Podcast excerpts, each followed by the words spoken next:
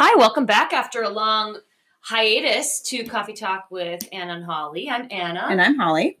And we are going to sum up our favorite reads, or I should say, some of our favorite reads from 2019 by picking out nine of them that we really liked that we are going to share with you today.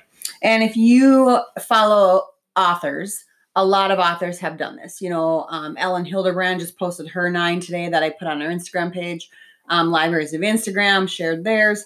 So this is nothing new, but we thought it might be kind of fun for you to hear um, ones that we really like that we read this year. And you've probably caught how much we love book lists. I love reading different lists, people's favorite books. I have subscribed to a couple different uh, book newsletters, and I always get these, you know, top five books of the summer, top five books of fall, top five new releases. So hopefully, we can send you some recommendations that you maybe haven't read yet. Yeah. Um, okay. So I'll start. So we each picked four, and then we picked one that we agreed on for kind of our like the number nine one. So I'll start things off with Shoe Dog by Phil Knight um, Shoe Dog is Phil Knight is the um, the founder of Nike, and so Shoe Dog goes about his path of, you know, he was a runner and he ran for Oregon, and um, and it goes through his running career and how this development of this good shoe, um, which then developed into Nike because at that time years ago there was only Tigers. Tigers were like the big running shoe then, and um, there weren't any other choices in the United States, and so he started developing shoes and and came up with a Nike um, and then it just talks about how he became this, you know, obviously bazillionaire right now. So, um, nonfiction book, very well written. I really enjoyed it a lot, obviously, because I have a running background um, and enjoyed doing that too. But um, I really like that one. So, Shoe Dog by Phil Knight.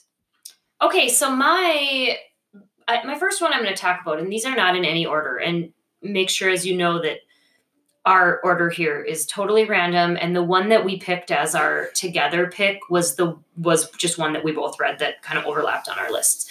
So i'm not saying one of these is better than the other on my list but first one i want to talk about is the novel such a fun age by kiley reid. It actually is released tomorrow in stores and it was one of the most powerful books i've probably ever read and the crazy thing about it it was so light. The reading was so light. I started it and finished it 24 hours later, but it was so profound. So, just to give you a quick little recap of what happens starting on the first page, there is a black nanny who takes care of a white little girl for a white family and the family has some kind of minor emergency late at night and asks the nanny to to leave it's a saturday night to leave where she's at come get the little girl head just get her out of the house. So she takes her to this very kind of affluent white grocery store. And i don't want to say white grocery store but that's how it's referred to in the text. And there's a confrontation security believes she's kidnapped the child. And it starts off by showing the issue of racism and the different confrontations that minorities will face. And the relationship of the nanny with the family gets more and more and more complex. And it was seriously one of the best books i could not put it down. So i highly highly recommend adding this to your list. Go request it from your library and give this one a read. So that is Such a Fun Age by Kiley Reid. All right, the second one I'm going to talk about is called um, Once a Runner by John L. Parker Jr. Um, this book actually started off, the author of this book brought this to races and sold it out of his the trunk of his car. Um, but the story is fictitious. It's a character um, that he his goal in life is to run a sub four minute mile because no one has. And so, I mean, now they they have, of course, but but years ago they hadn't. And so he joined or he goes to college. It's like Southwestern University again. It's a made up college, and um, and he goes to college with his goal of running this sub four mile, like to to have this record. And um, anyway, he goes to college. He he trains and trains and trains. Actually, ends up getting kicked out of college because of a um, a fight that he was a part of and he still continues his life training to to reach this um, one of his friends kind of continues to train with him and help him. And so he's training on the side. But the thing that I love is if you are a runner, you know the obsession of running. And and it's and if you're not a runner, you think runners are crazy, and it's true. But but if you're a runner, you understand that like I got to get my run in, and then you get done and you time yourself, and you're like, okay, next time I got to go faster, or I have to go longer, or I have to go harder, or there's always this this goal, you know, whenever you run. And so um so this one really hit home again because I could relate to it. I mean, obviously not the four mile, you know, the four minute, you know, mile, but just the idea of of the obsession that it becomes with. So Can we do double the four minute mile? Um Probably not. Prob- no, maybe back in the day. Like actually, yeah, maybe then, but I no, not now. So once a runner, John L. Parker Jr. Check that one out. Okay, so my next one is Just Mercy by Bryan Stevenson, and I I read the young adult adaptation. I wanted to see if it would be a good read for high schoolers, and I'll let you in on a secret. It is, and I have not read the full original adult version of Just Mercy, but I can see how it would be pretty difficult for a young adult audience to read. So basically, Bryan Stevenson is a lawyer and he is, he kind of goes into his career wanting to help the disadvantaged and wanting to help the wrongly accused. And he ends up using that inspiration to help as many people as he can. He forms his own a company, I guess, his own practice, I should say. And his stories will infuriate the reader and when I read this book, I I'm not a book crier. I really don't cry in a lot of books. I'm a movie and commercial crier uh, with with sad music, but with books I just don't. But I had tears not streaming down my face, but just very slowly leaking out of my eyes as I read this because I was so disgusted by the racism and by our judicial system. And once you really understand what may be going on, it is infuriating. So the movie's coming out. I don't know if any of you have seen the preview. It has um, Jamie Foxx and Michael B. Jordan. It looks fabulous.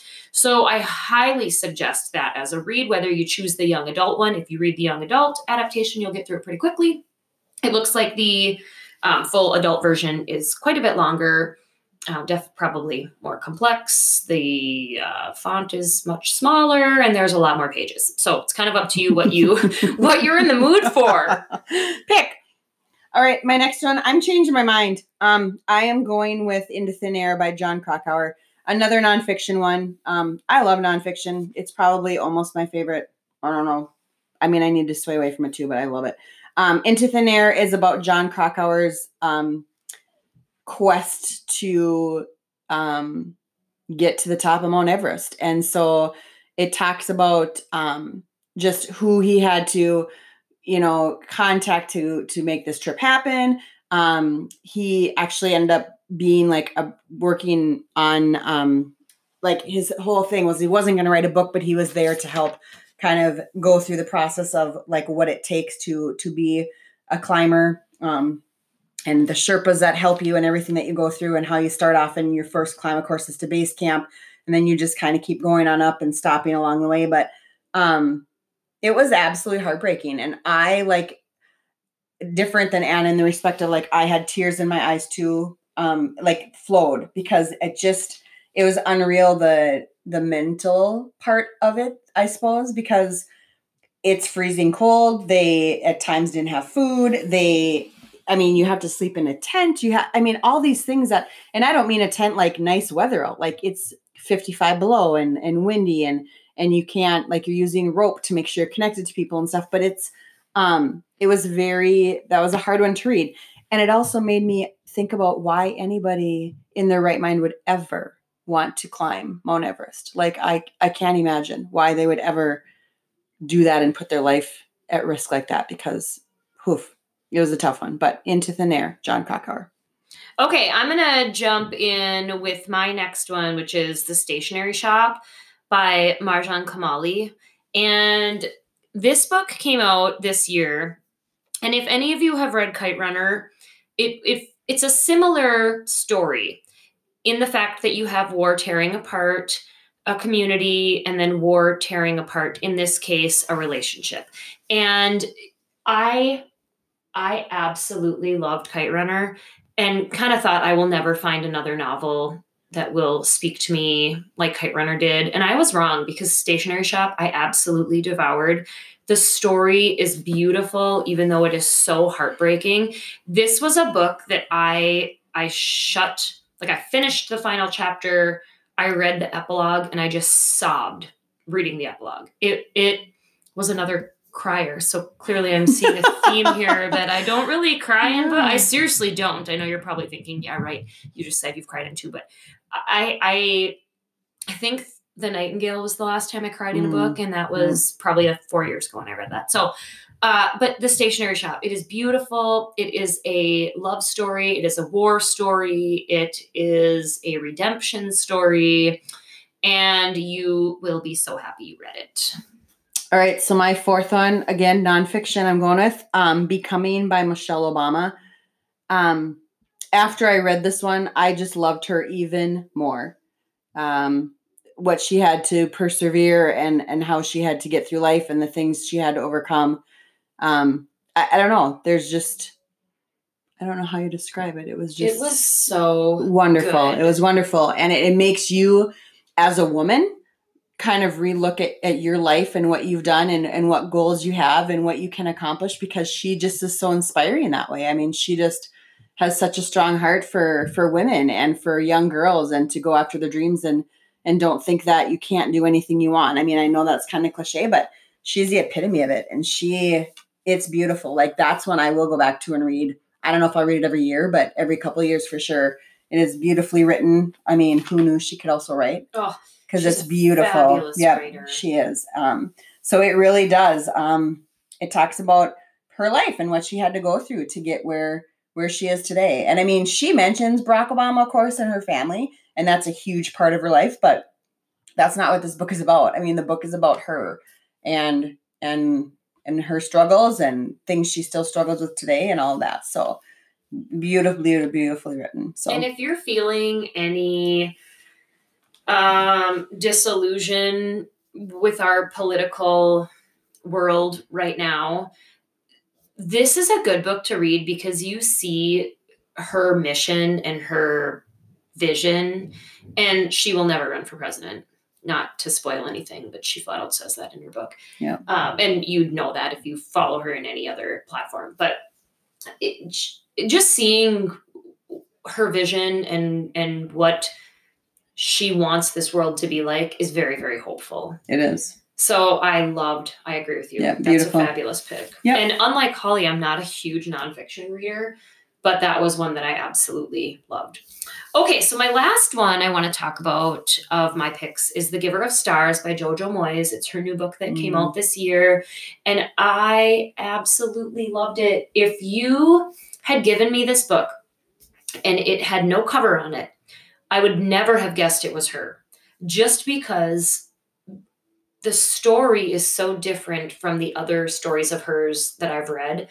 And she had to do just an amount, immense amount of research to write this because she's writing about kind of the the hills, the Appalachian Hills, and back in a time when there wasn't a library and the library was a mobile library that these women rode horses to go deliver books to these families basically up in the sticks. And it it was so good. I loved it so much. It was historical fiction but it was drama and it was it was beautiful it was slow i will say it was slower than some of her other books but it was that makes me happy because it's on my stack at home to read so Oh, yeah. It's so good. Okay, so what we're gonna do is we have one more to talk about, but we will also post like I will post my top nine, Anna will post her top nine, and then we'll put it on our Instagram page too, so you can see the nine of them because we just did nine collectively. So the one we chose, red, white, and royal blue. Um, McQuiston yeah. is the last name. Yeah. McQuiston. I do not know the first name. I feel like it's I'm gonna look it up Yeah. quick as we're talking like here, it's but Caleb, and I'm adorable. Um, so sweet. Okay, so red, white, and royal blue takes you into this hypothetical world where our president's son falls in love with the son of the queen or the grandson of the queen. The grandson. grandson of of the queen. Yeah. And we see this cute, adorable romance, and it makes you feel like we have a royal family in the United States because we're following this relationship. Well, this very um, secret relationship. Because they start off not liking each other at all. Yeah, And then over time. it was a really, really fabulous story, and it was actually one of Goodreads, or not Goodreads. uh, No. it was one of the Yeah. Goodread nominations. Yep. But Um, it won. Yeah, one. That's right. Yep. But it was a book of the month pick for December. So the author Is Casey McQuiston. Casey McQuiston. Okay, Casey McQuiston. Casey McQuiston. Um, highly recommend that one. So, just to kind of give a little farewell here, this was tough to pick only four to talk about. And one of our deciding factors in what we did or didn't mention were books that we may have already talked about. So there are some really fabulous books we read this year that we've already mentioned that we decided not to add into our top four. But they'll be on your top Yes. nine, maybe. So, Yes. like, you will see some that you're like, oh, I remember them talking about that. I just didn't want to talk about it again because they were furtherly discussed. Same. So, And if you, you know, remember, think about this list, remember it's totally random. We didn't save the best one for last. We threw these out completely at random. There is no one through nine. It was too hard to do that. So check out our Instagram page, check out our recommendations for you. We are excited for a brand new year, some brand new books. We both met our Goodreads goal of how many books we were going to read this year. So we're kind of at that point where let's say farewell to 2019 let's bring in 2020 and we can't wait to see some of these new releases that are going to be coming out this year excited. And there is a book giveaway. So, if you go like our Instagram page, start following us, and tag three friends, you'll be eligible to win The Christmas Town by Donna VanLiere because she's my new little obsessive author regarding Christmas. So, yes go check that out thank you for listening remember to like review and subscribe if you have not done that already we appreciate your following Mm. and we will catch up with Yeah. you soon Happy New Year.